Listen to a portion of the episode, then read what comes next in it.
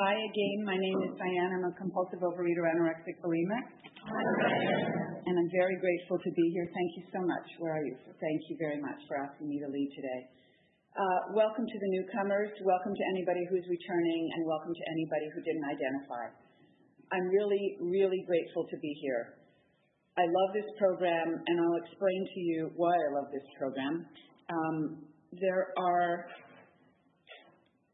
a lot of Um, reasons, quote, quote, why I'm a compulsive overeater and anorexic bulimic, and why I qualify for this program. And I don't know which of them really make sense, but what I will say is I found salvation in food from a very early age and I'll just I'll give you a little bit about what it used to be like, what happened, and what it's like now. I um, I don't remember ever feeling neutral towards food. My comparison is that I am neutral towards gasoline. When I go and fill up my car, I'm neutral. I don't want to drink it, I don't want to eat it, but I need it. Seriously, I need it as fuel in my car. If I felt that way about food, that would be great. That's how I happen to feel about liquor. I can't, it doesn't mean anything to me. Most things, snowballs coming from Canada, they don't mean anything to me. But I wish, you know, I wish for years that I saw food as just another substance. But I don't. It's had some magical quality for as long as I can remember. And it, it filled something in me. And for me, the answer wasn't sugar. It wasn't in potato chips and french fries and all that family, as they say. Funny they call food family, but um, but it, it's in it's in the sweet stuff, and and that was my answer. I I wouldn't have known what a feeling was, and I don't know what child really would. We might express them, but to be able to verbalize, I didn't know what a feeling was. And I just knew that I was, I was, I see pictures of myself at probably six or seven, and I was a little you wouldn't call me heavy, you wouldn't call me, I don't even think you'd call me chubby. But when I look at them, I cringe a little bit because I know that I'm already starting to disappear. And in, in elementary and high school pictures, I'm actually five foot nine and I'm the shortest of four sisters, and my you know brother's six six. So I come from a tall family, and I was always the tallest and heaviest kid in the class, girls and guys. So I stood in the middle of the back row of pictures. Every picture I'm in the middle of that sort of peak they make in the back row. And, you know, I was uncomfortable from a very early age. I tried to, you know, walk this way, and it wasn't because I had a lot going on here. It was because I was tall, and I wanted to not be so, I didn't want to be seen. I didn't want it to, to stand out in any way. And I think that's what a lot of the eating was about. It was about hiding. And it, it got progressively worse. For those I would assume just about anybody in this room, and if you're just checking out the program, you're welcome to be here. Um, uh, it just it got worse. I, dieted as an early teenager. I counted my calories a long time ago. I know what Weight Watchers is. We didn't have all the same things up there in Quebec that you did down here, but we had a lot of them because your television that even then went everywhere in the world. And um, I, you know, I I didn't I, I was a part of. I was in every committee, on every committee, played every sport, looked normal to the outside, but I was I was obsessed in a lot. Tomorrow I'm not going to eat that. This that goes back to you know being 12 as far as I can see. I'm not going to eat that tomorrow. I'm not going to have that tomorrow. And and that was combined with I have a you know teenage crushes. I have a crush on so and so. And I worked hard in school. I did well in school. We had five kids in my family, two parents. My grandmother lived with us. Everything looked intact. And I finished high school early. And I look back on it. And my father was very, um, he was, and I, you know, I won't say unfortunately he was brilliant, but it's great that he was brilliant, but it was hard being a child in a home like that because he thought we should know everything. And I didn't. So as a consequence, I ended up feeling really stupid. And as I got, as I couldn't control my weight, I ended up, it just ended, it rolled into self-hate. It rolled into, I'm dumb, I'm stupid, I'm ugly, I'm not enough. And that was how I spent my years. And um, I got a scholarship to college to, in those days, study computer science. And this was really, this was my father's doing. I didn't know what it meant I didn't want to do it. And um, uh, the, the week before I was supposed to go away, I decided I didn't want to go. And my father was traveling. My mother, I later realized, was depressed. And they allowed me not to go off on this on this career, and I ended up um, going to the local local college. And um, that semester that I didn't go away, my mother tried to kill herself, and I found her. And I think all of it is God's will. And um, and they ended up. Then she got better, and they transferred to Denver, and I went off to college. And 16 months later, she killed herself. And that that episode and that whole long traumatic period really had an effect on me because to be um, 17 and lose your mother is one thing. To lose her to suicide when I tended to feel guilty and dumb, stupid, ugly anyway was tremendously difficult. And my eating didn't take off so much, not on the outside as it took off inside. I, I froze emotionally. I couldn't feel anything. I didn't cry. I just felt horrible. And um, I was at college at the time. I ate. I tried not to eat. I ate. In those days, you could eat whatever you wanted, and there was endless food at dorms. I ate. I tried not to eat. I switched universities. Um, that didn't work. I, um, my father remarried the housekeeper that I got to clean the house. I didn't like her. She was different from us, and I all she was going to do was clean the house. I had no idea that she would be my evil born again, hated us all stepmother. Which was horribly painful. So I had no parents. My father disappeared. She stood in front of him. My mother was dead. I was 17. I brought myself up. I put myself. I decided I went to. I went to graduate school. I didn't have parents at my college graduation. At my graduate school graduation, I was by myself, and I came up with my own theories and methods for everything. And I discovered in graduate school that I could chew my food and spit it out. I'd never heard of it. Of course, in those days, nobody read about anything, that nothing was written. But it worked for me. It worked for me so well that I'm vague on what actually happened. On paper, I graduated, I moved to Denver, I got degrees, I had a great job, and I was chewing my food and spitting it out every night. I mean, a chunk of chunk, lot of it. I trained for a marathon. I ran the marathon, and that the, that day of that marathon, I remember going home and having all this sugar stuff and you know chewing and spitting and chewing and spitting and chewing and spitting after running 26 and a half miles. And you know that I, I achieved on the outside and inside I was dying, and I had been accumulating pills that I had a shoebox, a white shoebox full of pills because from the time my mother died, guess what? I became depressed and nobody understood what to do with a kid who'd lost a parent to suicide. There was no therapy. There was no, no there was no field of research. So they gave me antidepressants and I had them all and I stopped taking them because I didn't feel well. So I gathered them all and I said, okay, I'm going to kill myself I'm 30 because I've tried everything. I had tried. I, I I'd been to church. I'd read the Bible. I'd read the self-help books that were out there. Nothing talked about this. Nothing addressed the way I felt. And um, six months before I turned 30, I was living in New York at the time. I um, heard somebody say to somebody else in a group, I'd heard about AA because they had a, a, a world conference in Montreal when I lived there, and and I remember thinking, they're all laughing and they're all cheerful and they're just drinking, you know, Diet Cokes and 7-Ups. I guess they didn't have enough bad Diet Coke. They were drinking Cokes and 7-Ups and water, and they were all so pleasant, and it made my skin crawl. Because, because I hated that they, I, I didn't know it, but I hated that they had lives. I hated that they knew something that I didn't know.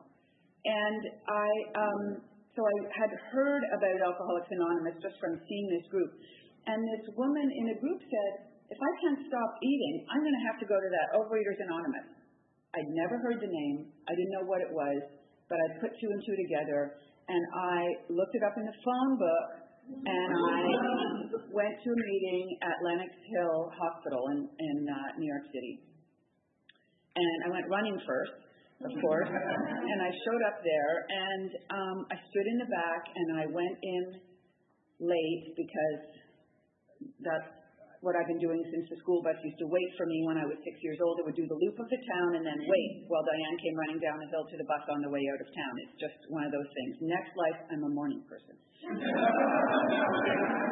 um, so I stood in the back and I and I didn't understand. It kind of makes my knees weak to think about it. Um, 1987, July 8th. I didn't understand what was going on, but I identified with what I was hearing, and I couldn't. I couldn't even understand it through the fog of all the eating and not eating and self-hate and wanting to kill myself and counting my pills and making sure they're there even though I lived alone, putting them in the closet and making sure they're still there to hear that there was something in that room and there was a guy leading the meeting and I didn't understand why, why they were talking about sort of their day, you know, what had happened and, and how they felt and where they were going for dinner and that they'd had their snack and things I didn't understand. But I left early because God forbid I should have to talk to anybody. And I ran home and I sat on the on the edge of the bathtub and I cried my eyes out because I had heard something for the first time in my life that penetrated. And I had still been every night, you know, baking stuff, chewing, spitting up, baking, chewing, spitting up. I went I was going on dates with bagels in my purse and going in the bathroom and, and doing my thing in the bathroom and, and coming back and smiling on the date and you know that sort of just I had to have this thing. So it was it was like a teddy bear, which I still sleep with. Um, and you know, it was that it was that comfort thing. It was that something that was going to take. I wouldn't have known it then. Take the edge off something. And um, I didn't know you were allowed to go there more than once a week. So you're new, you can come ten times a day if you want. But I was such a rule follower. You know, Girl Scouts were once a week, and Girl Guides were once a week, and so I went back and I acted out that week, and the following uh, Wednesday, July 14th, 1987, is my current abstinence when it started. And I didn't know how to ask somebody to sponsor me. I didn't want them to say no, so I didn't ask anybody. But I was had the blessing of being in New York, and I could go to a meeting every day.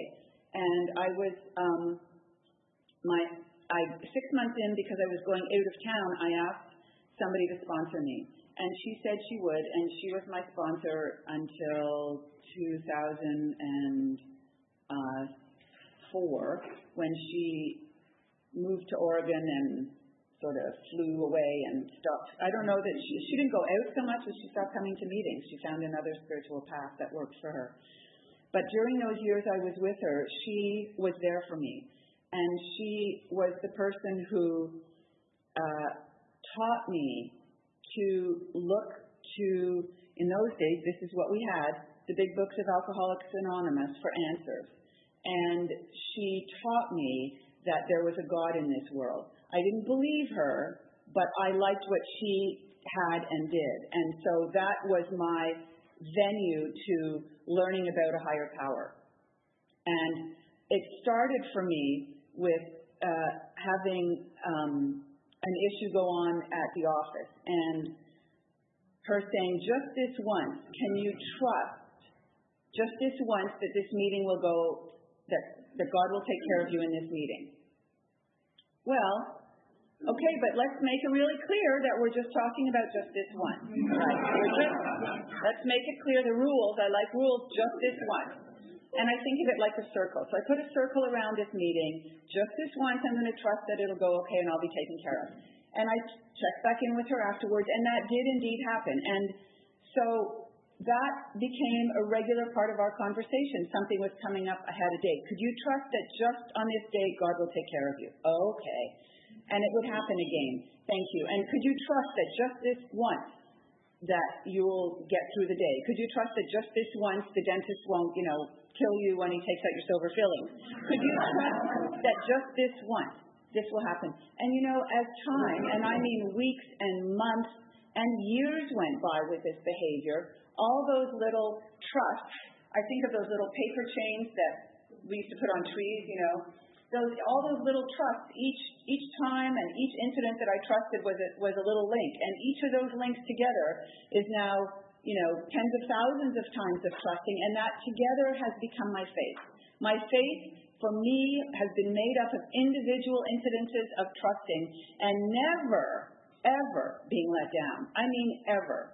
It, it runs everything from having people over for a party and one of my favorite couples saying they can't make it. Oh my God, it's going to be a mess. It's not going to work. I wish I didn't have it. How could they? People show up and we have the best time ever. Better than I could have I could have imagined, and that's the issue for me. It's God who puts all this together. It's not me. And in this program I have found friendship.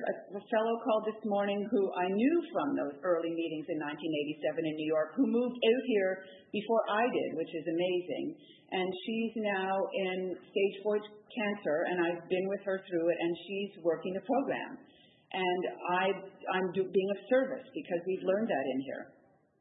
What I'd like to do is, um, you know, just just uh, for the newcomers, why do we talk about the newcomers in in the Big Book of Alcoholics Anonymous, which is what we do.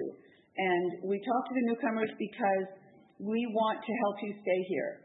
We want you to love this program as much as we love this program. It keeps it green for us, which is why I love meetings. I'm a real uh, opponent of, and it's, in my opinion, it's against the traditions to have closed meetings because newcomers need to know where to come, they need to know they're welcome, and they need to know that we are here for them. And we want to pass along what has been so freely given to us because we are all here because we, we identify um, as members of, of this program or perhaps are thinking about it. We get a sponsor for similar reasons because we want to stay here. We want to work the program. We want somebody who has what we have. We want a guide through this life. And for me, a sponsor has been a real conduit to God. Um, we also, um, why do we use the tools? The tool that, all the tools have helped me um, at one time or another. I believe in service.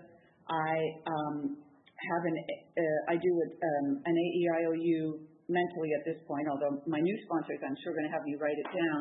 Um, I outreach to people. Uh, in the old days, it was quarters and phone booths, and now it's you know, then it was call waiting, which was a big bonus for overeaters. And then it was, then it was, now it's texting and phone calls and fellowship. And, you know, this, if you get, they talk about in AA about just being another bozo on the bus. Just sit in the middle. You know, don't get too far at the edges or you may, you may fall out. Just stay in the middle with people here.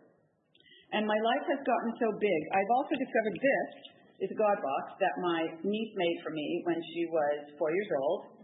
Um, and it's pretty full of things because I still put things in there, including her, by the way, because she's an active bulimic. And she's 16 years old and she's staying with me. And I take her for the summer. Every summer I've tried everything, of course. Brought her to a meeting last year when she was here. Didn't work for her. She's about to go into treatment, which she knows, and hopefully that'll help. Her mother's in recovery you know, things happen. And she says she's been obsessed with her everything. Every thought has been about food since she was eight. Which gave, I went to the psychiatrist with her the other day. It gave me a lot of compassion for her because I wanted to know, I'm offering tutors, I'm offering, are we done? Um, I'm offering everything. Why aren't you taking advantage of what I have, is what I want to say to her. But when I heard her own that she's been obsessed with this since she was eight, of course she can't study. Of course she can't do well in school. Of course she doesn't care about college. How could she? You know, everybody has their own path. And and I just, you know, the doctor said to her, and I was there, I'm afraid you're going to kill yourself. And for me to hear that from after my mother was like, oh my God, okay, God, I can't, I can't do anything other than work this program. Which, you know, until I got it, didn't, you know, that can't possibly be enough, but it is.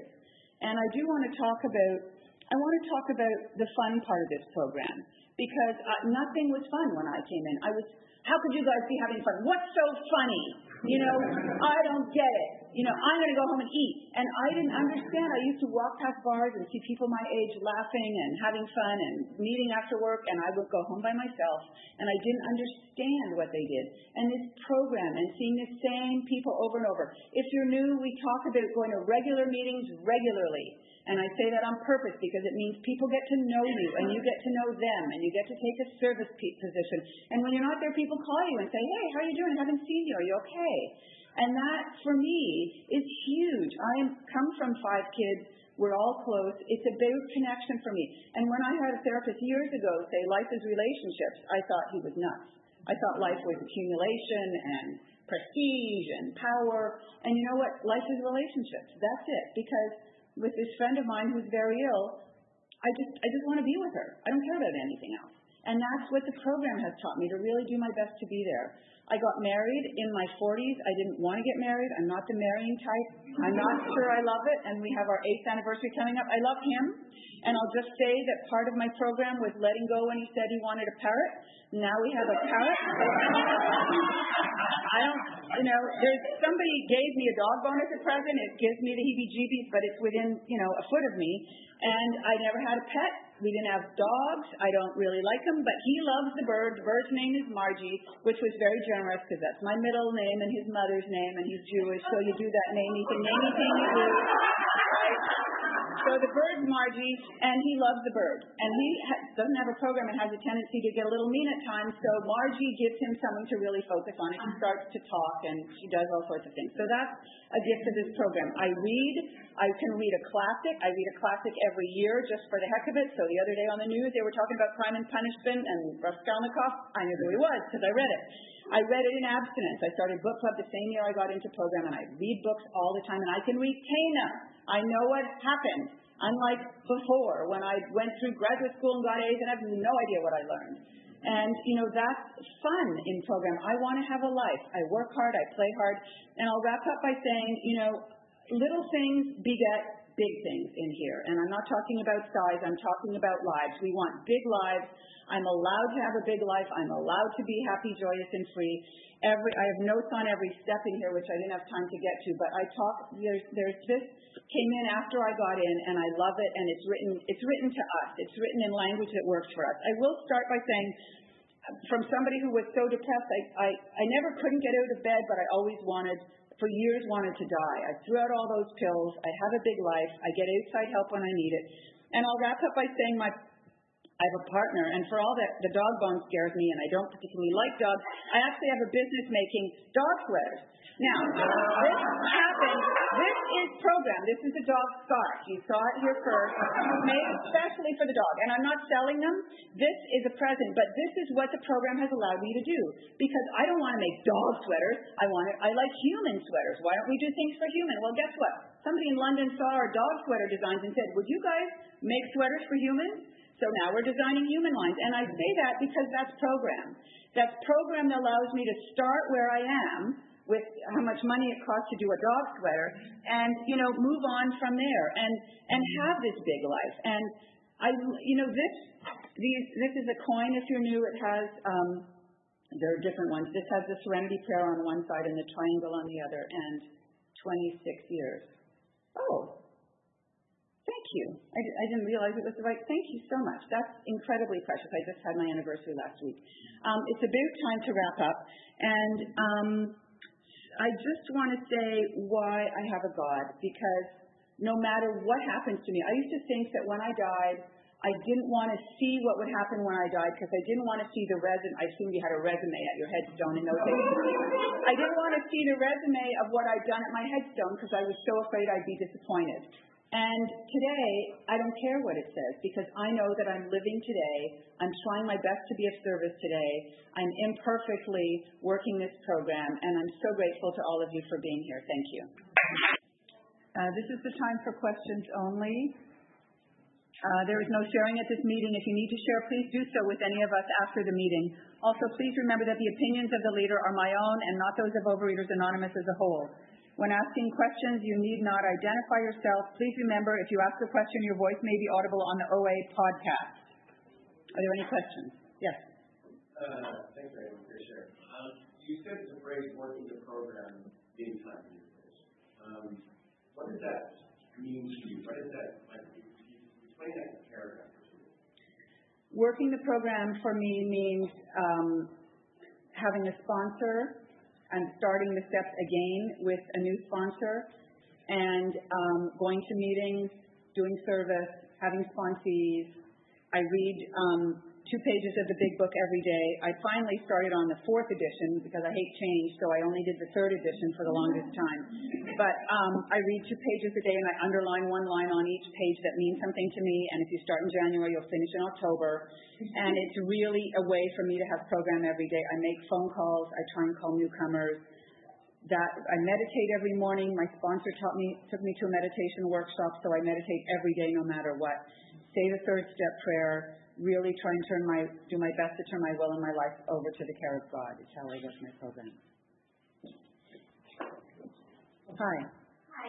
Um, could you talk a little bit about um, your connection to God, like what you're willing to do on a daily basis and what that looks like? I know you talked a little bit about how you work your program, but how do you specifically talk about the length and the trust over time? Um, but how do you need yourself to connect to your higher power? Uh, for me, it comes through morning meditation. I really, there was an ad on TV when I was little about cream of wheat, and the kid would go tobogganing and they'd have the cream of wheat bowl over his head all day because it followed him all day. That's how I think of my higher power. It's right, like wherever I am, there it is. I have to like remember that it's right there with me all the time, and my work is to remember that it's right there. And I, when very first thing I do in the morning is meditate, and I start. I might say the, the third step prayer 20 times in a row, slowly, to just until I really feel it. You know, God, I offer myself to Thee. So until I really feel it, and then I was taught something called the Hong Sau method of meditation. I gather there's nine million. I couldn't even tell you what it is. I just know that's what they called what we did and that was about just being in my body. But I started off with that third step prayer, which for me has been life saving. No matter what's going on, when my father was dying, I said it over and over again. When my niece was in the hospital, over and over again. That for me is how I get my connection. God. It starts with God, and it really reminds me to try and hang on to that rope that's always hanging from the sky that I just need to hang on to. Thank you. Hi. Hi. Um, First question is, have you um, learned, how have you learned or have you learned not to listen to the voices in your head? And you're going to you're feeling great and then just something will just pop in like something you did 20 years ago that maybe you shouldn't have, or some ridiculous voice. How do you deal with that, or do you have that? Uh, the the first thing is when I was early in the program, somebody long ago told me a mantra that they were taught in the program, and the mantra I come from the I'm dumb, stupid, ugly world. And this new mantra was and is I am enough, I have enough, I do enough. And I have said that feels like a million times, whether it's you know, there's God, God please help me is one of them, and I am enough, I have enough, I do enough. And that has helped me counter those, exactly that, counter those, those voices over and over again. I am enough, I have enough, I do enough. I am enough, I have enough, I do enough. Because that, I have to work against that tape of, you're not doing enough, you know, all that negative stuff. Is, is I, I am enough, I have enough, I do enough. And I can, and I check it out with other people in program. If I come up with something from years past, I'll literally call somebody who's been around a long time or who I've known and have a connection with. And I feel very fortunate because a lot of my, half a dozen of my friends from 1987 New York OA are still around and still in the program, which is amazing. And we're still in touch, which is also amazing. And that's, that's one of the benefits of the program is I can find people to talk to or I can email it to somebody. You know, that's the other beauty of it. We don't have to, I don't have to sit alone with anything anymore. Any other questions? Hi. Hi, um, thank you for your share. The, the book, um, like 64, 65, there's, there's many of them to recover if they have capacity. To be honest, would you explain why that's not some kind of vicious moral it for me it, it, it comes up it comes capacity and willingness for me is uh, I think almost everybody can be honest, but are we willing to be honest? And that's for me been the really work. Am I willing to look at my part? Am I willing to do that fourth step and really see, you know, what was my part in that? What was my part in that? And it happens today. What was my part in that? And to be as quick as I can to make an amend. Again, because I believe this is, is really a program that, I mean, it says we, all over the place. I reach out to other people and talk about that and do my best to to be honest. I think I think I have to go back and think about it. The, the Girl Guide motto was was about uh, being honest, and you know I didn't have I wasn't a big liar so much as I just hated myself all the time. Interestingly enough, some people come from lying. That wasn't my thing. My thing was just I hated myself all the time. Hi. You talked about that you had, um, you don't feel anything with gasoline, but the food has a, a magical connection for you. How is it today for you? It's, I was talking to a newcomer the other day on the phone, really new, about um, green light, yellow light, red light foods. And bec- I come from being a real restrictor. I come from the calorie counting, under eating, under eating and dieting my way up, that sort of thing. And for me, one of the big issues in get in staying abstinent was mentally was, you know, if I try to put things that you're not allowed to have them, I'm in trouble. So my abstinence is is loose in the sense of I can have it, but I choose not to because I know how it makes me feel. And one of the things that actually this psychiatrist the other day who was saying to my niece, um, she said, you know, that food, that food that doesn't work for you is an abusive relationship for you. And that is waiting to beat you up every time you go near it. And every time you go near it, you're going to lose and you're going to get beaten up. Do you realize that's what you're doing to yourself? And I thought, wow, I've never heard that that that way it's used before, and that was that was actually really helpful to me because you know there's no point in going near anything that is a yellow light food if maybe it should be a red light food, which is something I talked to my, if she'd ever come back from vacation, I'll talk to my sponsor about. and um, because things change over the years. My body's changed, the stuff I eat has changed, a lot's changed. And the work is, you know, the work is, I don't, I don't have to do that today. I don't have to go up against that at all. I can take care of myself. And it's about, I am enough, I have enough, I do enough. Again, even with the food. Thank you. Hi. Thank you so much for your share. Can you talk about what the relationship was like with your dad before he died? Thank you for asking that question. Um, after my mother died, my uh, a couple of years after that, my father wanted gave me a credit card, which was very odd in those days for an 18-year-old, but that was his way of saying I love you. And he couldn't be there because he had this wife who hated us, literally. Um, and it was after, uh, probably five years after they got married, when apparently it started not working very well, that he became more available.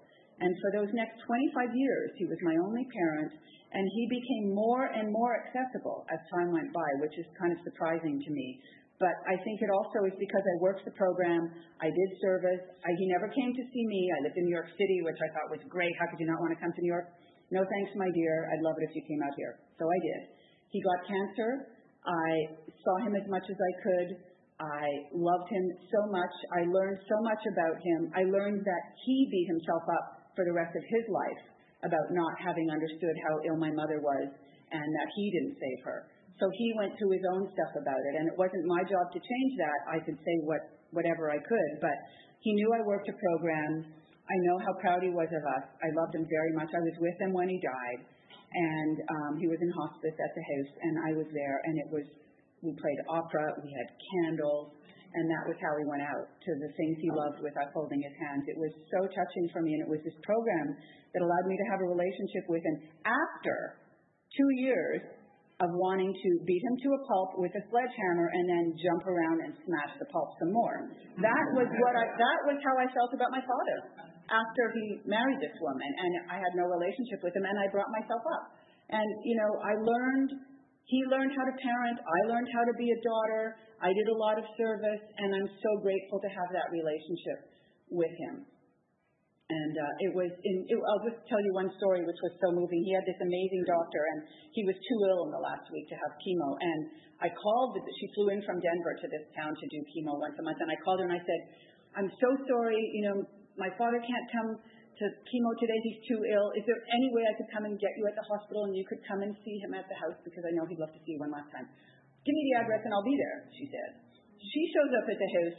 I'm, my father's in bed and I said, you know, Dad, the doctor's here to see you. And the first thing he said, now this is five days before he died, the first thing he said is, I'm not in my respectable clothes. Mm-hmm. And I said, that's okay, Dad. She'll be happy to see you. So she came in and sat on the bed and they closed the door and they had whatever their last session was, he knowing that he was going. And she got up and I walked her to the car and thanked her. And that was, you know, that was doing something for him that, that he would appreciate. And he, he, he just, it was so loving at the end. And I understood who he was as a person because I didn't have to see all the stuff that I'd seen as a kid because of this program. Thank you. Did you have a question? Hi. Oh, well. I am enough, I have enough, I do enough. It has, um, I, I love and accept my body today, which I never would have. I used to want it, I had the image of being able to take seriously sharp carving knives and just like hacking down here. And remember, I was going to beat my dad to a pulp, so it wasn't a big deal. I just, I was, if I was going to be alive at the end, I was just going to hack all this off. And I, my body has changed over the years as I've gotten older, and things have moved around. and um, I exercise. Oh, you know what? Haha. I exercise every day, still six days a week actually, and um, I've, I mean, I've trained for marathons, I've run long distance, I played sports, all that stuff. Activity I love, but this actually makes it fun. This is a Fitbit Zip, and it tells you what time what time it is, and how far you've gone, and how many calories you burned, which I think is baloney, and how many steps you've taken. And you know this 10,000 steps a day business that they tell us all to do. I'm at 579, which is going to be a long day if I try and do that. But but a walk gives me 8,000. You know, it's it's and for me, even at this age, it's kind of fun to see what's going on. I can say that they survive the washing machine. They don't survive getting run over by a car. But you know, that's because I actually use it, and that's you know, that's part of the body images. I know I'm healthy. I go to the doctor. I do acupuncture. I show up today for things, and I wear was in a bathing suit the other day at the beach. And you know, that's body image. I don't. Nobody cares. Nobody cares. I care. You know, that's the problem, is nobody cares like we do. We're nobody's obsessed with us like we are. Um, just, just how it is. So it's, it's much, it's, it's great, as a matter of fact. Thank you. Hi.